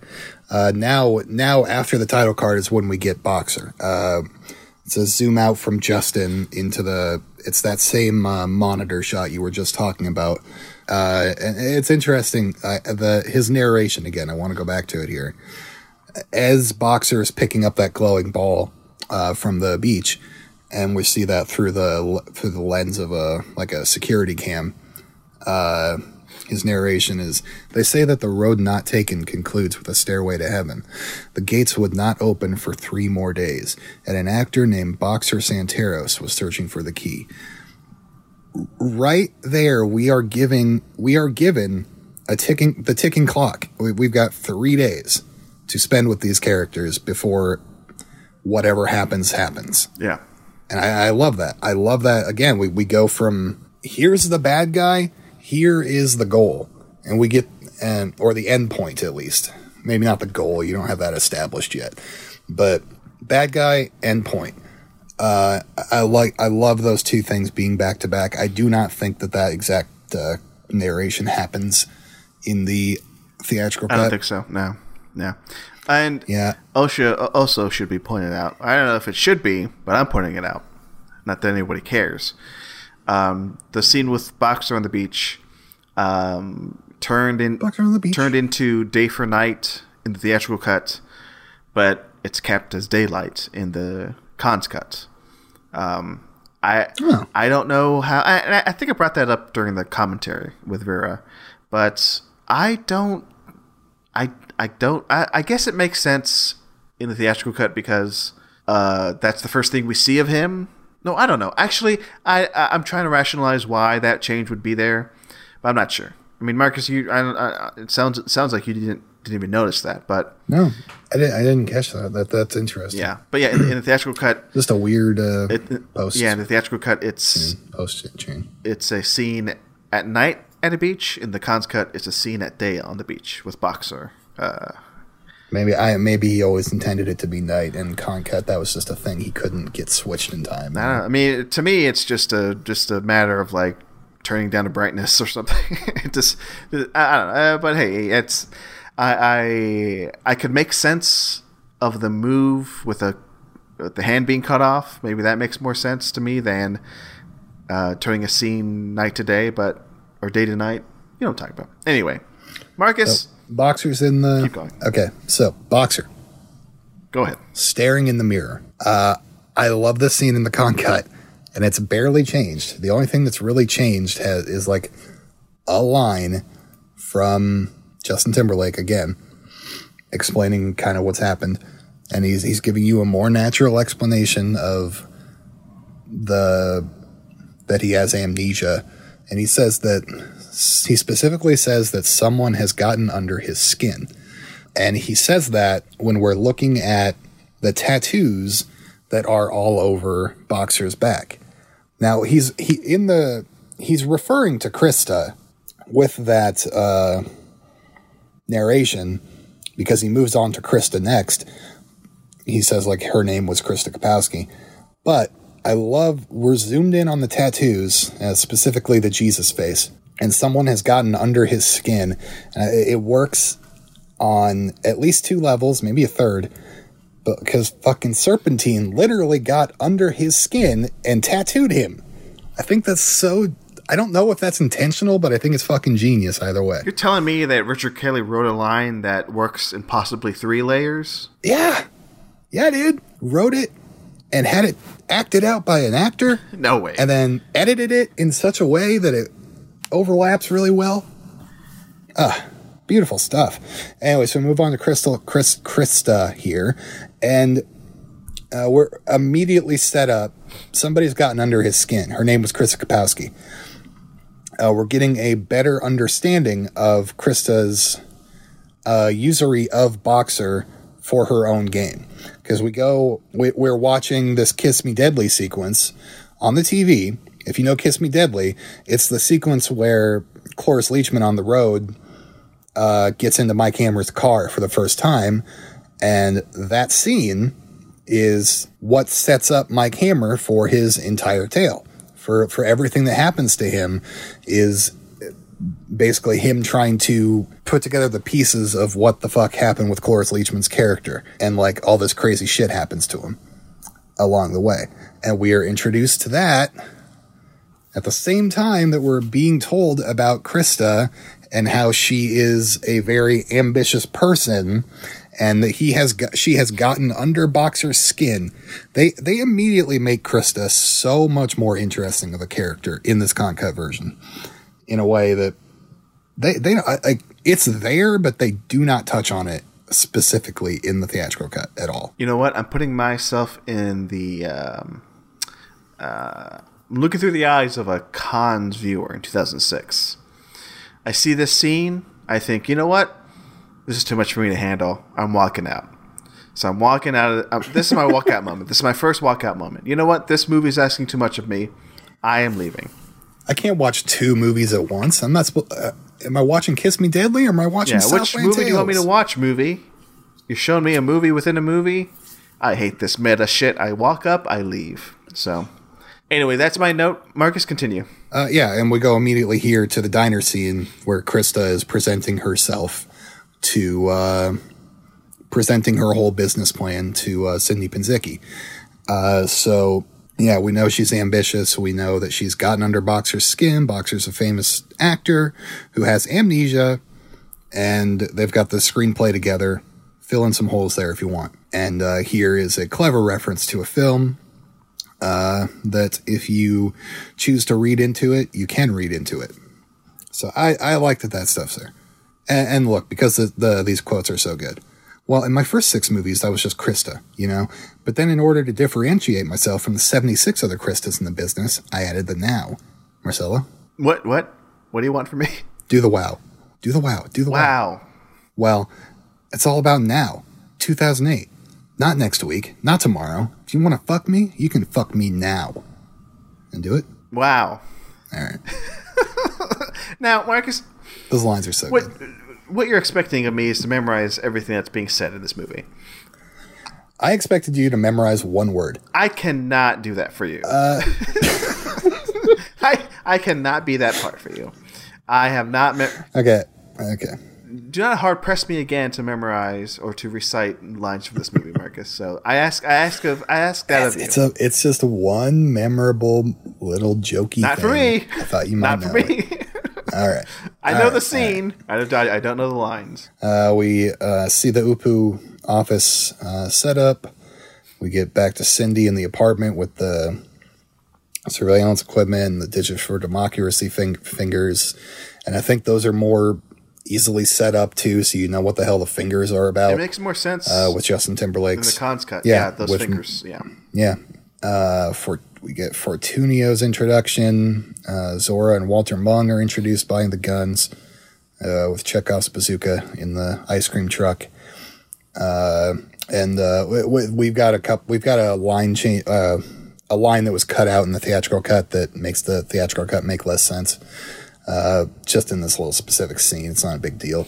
Uh, where Zora wants to buy the blanks, and in the theatrical cut, uh, the Highlander just lets her buy the blanks, and in this, he puts up a front and says, "What we we've got a five hundred dollar minimum or whatever," and so she takes a gun as well, and then in the theatrical cut, he presents her with blanks and a gun when she didn't order a gun; she just ordered blanks. Ah. Okay.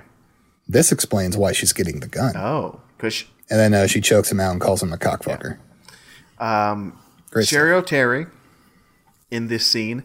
We love you. Uh, we want more of you. As we said before in this show, Cheri Oteri should, should have Yep. every role that Molly Shannon is getting. Yep. Uh, yeah. Let's just look. Let's just look this up for a second. We've got some time. Um, Mo- Molly. Sh- Molly Shannon reports. Little Miss Molly. I just saw her a few weeks ago in the Zach Braff film A Good Person. A good person. Yes.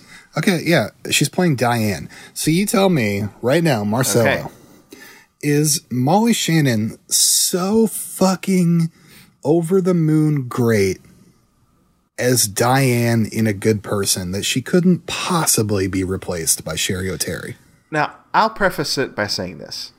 I think Molly Shannon is great. But what I'm saying is, does Molly Shannon really need to be in every movie?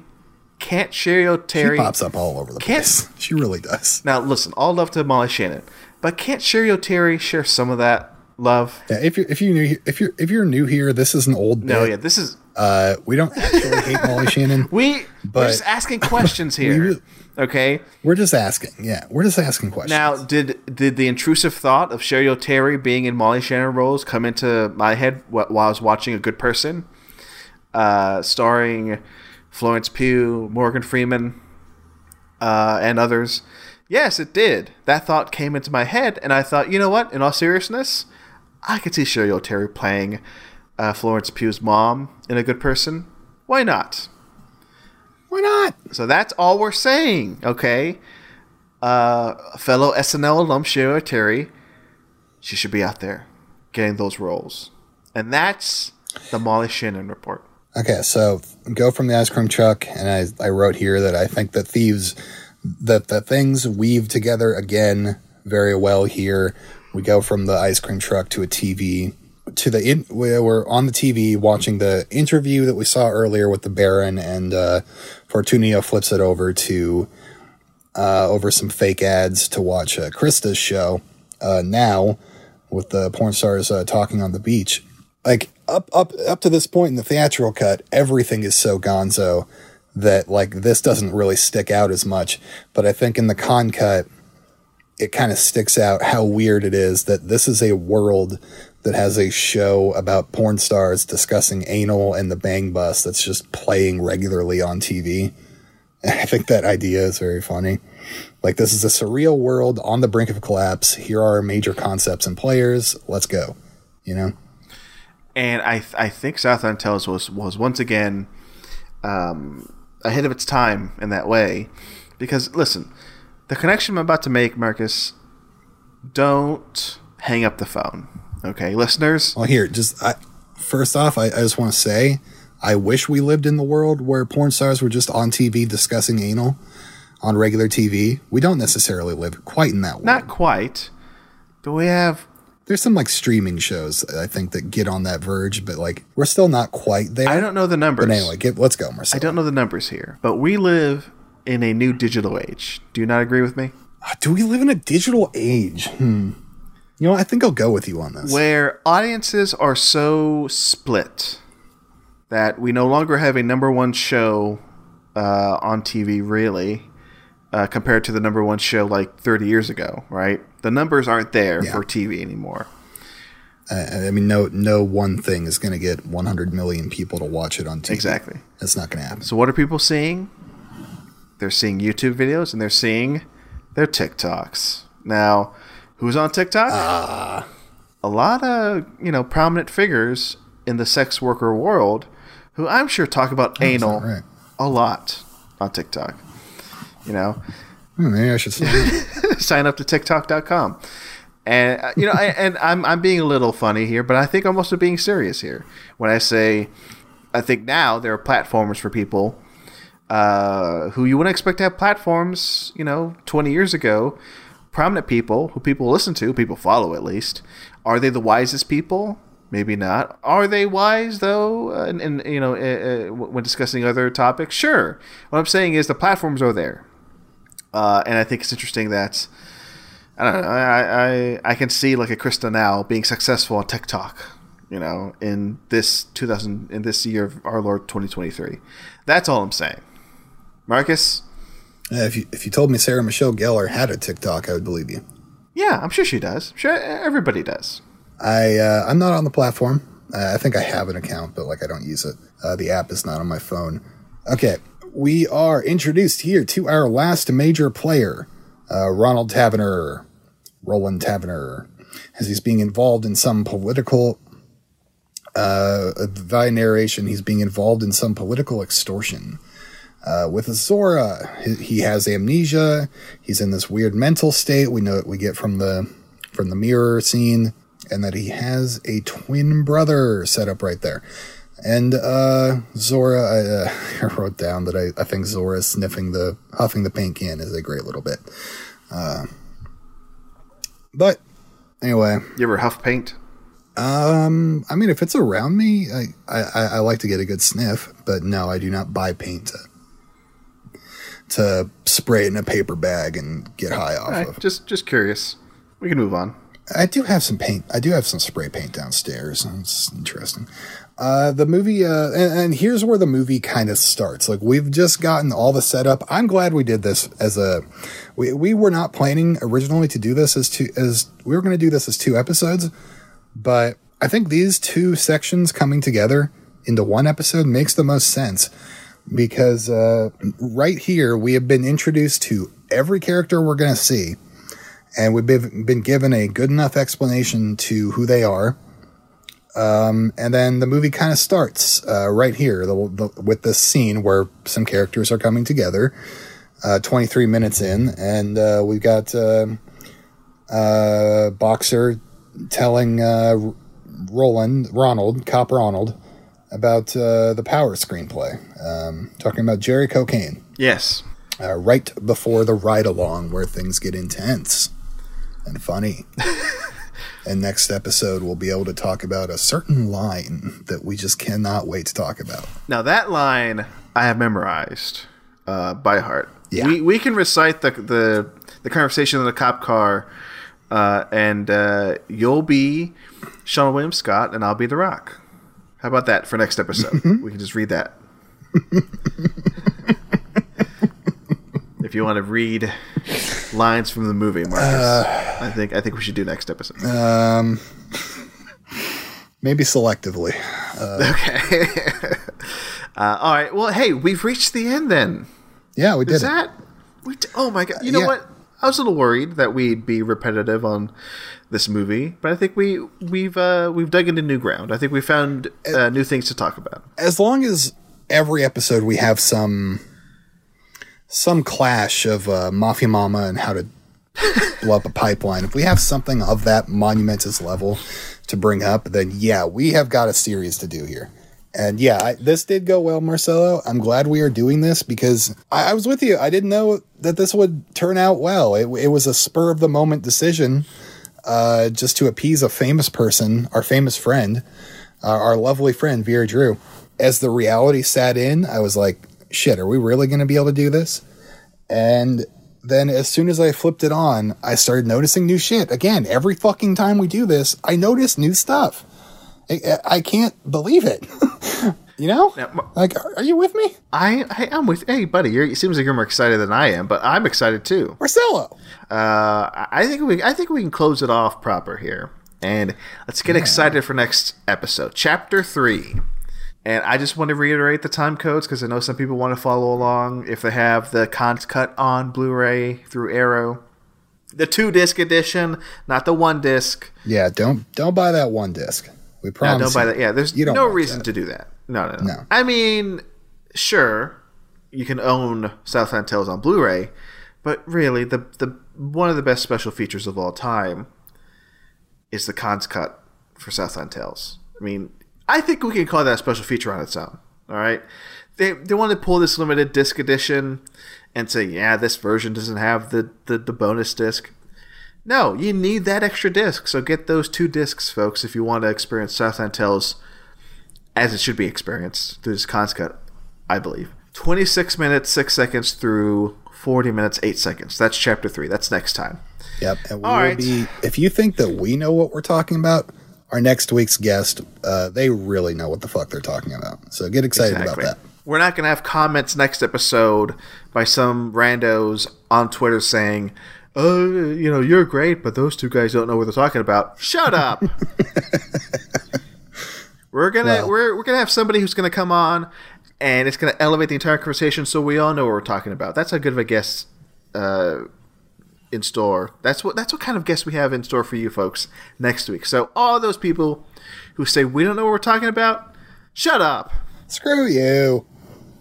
All right, Marcus. Is there Kick anything we at the end of these? It's been it's been so long since, since we've Oh, done these. yeah. Okay, I do. I do remember. Do we do plugs? Hey, Uh, we do no plugs. Uh, we do no plugs? That seems weird. We do. We uh, we do no plugs, but you always do plugs anyway. Yeah. Uh, follow Marcus at Gunkblader, G U N K B L A D E R R. Uh, and Two then, Rs. yeah, two R's. That's important. Uh, go to talkfilmsociety.com. There should be some new shows coming up there soon, at least one new show, uh, which I'm sure I'll talk about in the future. Uh, and yeah, uh, Marcus, uh, I mean, I think I think I have a podcast called what's your "Have a current- Nice Apocalypse." Oh, you don't have a Twitter joke going right now. You're just Marcelo J. Pico. Oh, you know what? That reminds me. You know, this well, actually this could date the podcast, but I don't care. Uh, I, I do have a new uh, uh, joke uh, Twitter name. Let, let's let's debut it live on the pod, huh? Yeah, I hear. I'm gonna do it right now. I was I, I was thinking about doing this earlier, but We've had some great ones in the past. We've had Micro J Plastics. Uh, that that one's a classic. Um, Marcelo Babylon Pico. I think you had that one for a while. So this, is is some it. great stuff. this is going to be one that's going to stick for a while because it's kind of listen. If it's something I know is uh, when to be uh, on the uh, on the on the pulse of film Twitter and what people are going to be talking about for the next few weeks. So, Marcus, if you want to refresh the page, So my new Twitter Mama name. Pico. Marcelo No. is afraid. Yeah, there we go. Very good. Very good. Uh, so go see Beau's Afraid, folks. I'm sure that is not going to have died down by the time that this actually releases. People will still I- be yelling about that movie in a month, I'm sure. But here's the thing: it's going to go either one of two ways. Nobody goes to go see it. It's a bomb. Eh, but That'll probably happen anyway. It won't make a, a lot of money. Um, I don't. Maybe the conversation will die down after a week.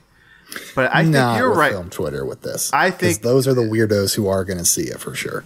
I have seen it, Marcus. You haven't seen it yet, as of this recording. I will say, It's not out. thinking about it more and more. I know. Well, listen, yeah, but by the time this episode comes out, it'll be out. This this will be a little dated, but I think you're right, Marcus. People are still gonna be talking about it because I think it is a movie. Maybe. Bec- my, I'll say this here. My theory is with Beau's Afraid is Ari Aster is on film Twitter. I think he reads a oh. lot of what's happening over on, on sure. film Twitter. Oh, he's he's got an active Twitter account, and then I'm Yeah. sure he's gotten all. it's much to it's it's both good and a bad thing that I think Beau's Afraid is going to be the movie that burns film Twitter to the ground. Um, so I can't wait for that. I'll talk about that uh, on a later episode because I do think there's some Southland Tales ties in there. But anyway, more on that later. Um, that's it. Uh, and as we say, well, Marcus, do you have any last words? I feel like I've talked too much here at the end. I, I want you to talk some more. I'm good. Uh, I think our new uh, thing that we say at the end of the episodes. What is it? It was it was recommended by I want to say Alec Robbins uh to like 7 years ago when he when he went on our show. A year ago. I want to say he was like, "Oh, that's what you guys do for your outro, right?" And we were like, "No, to do something much stupider." And it was something that made more sense. It was like it was like it was a quote from the movie. It was like "Pimps don't commit suicide." It was something like that. But do you remember what it was? Is there any way? I don't know. I'm gonna be honest. It, uh, I don't remember. All I remember is we always do it the same way every time, yeah. Right. and it's dumb.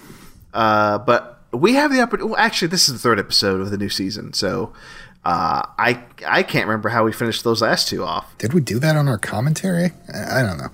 I'm pretty sure yeah. we ended the commentary by by saying this. Hey, everybody. Okay. Hey. Hey, Have, have hey, have a nice a nice apocalypse. apocalypse.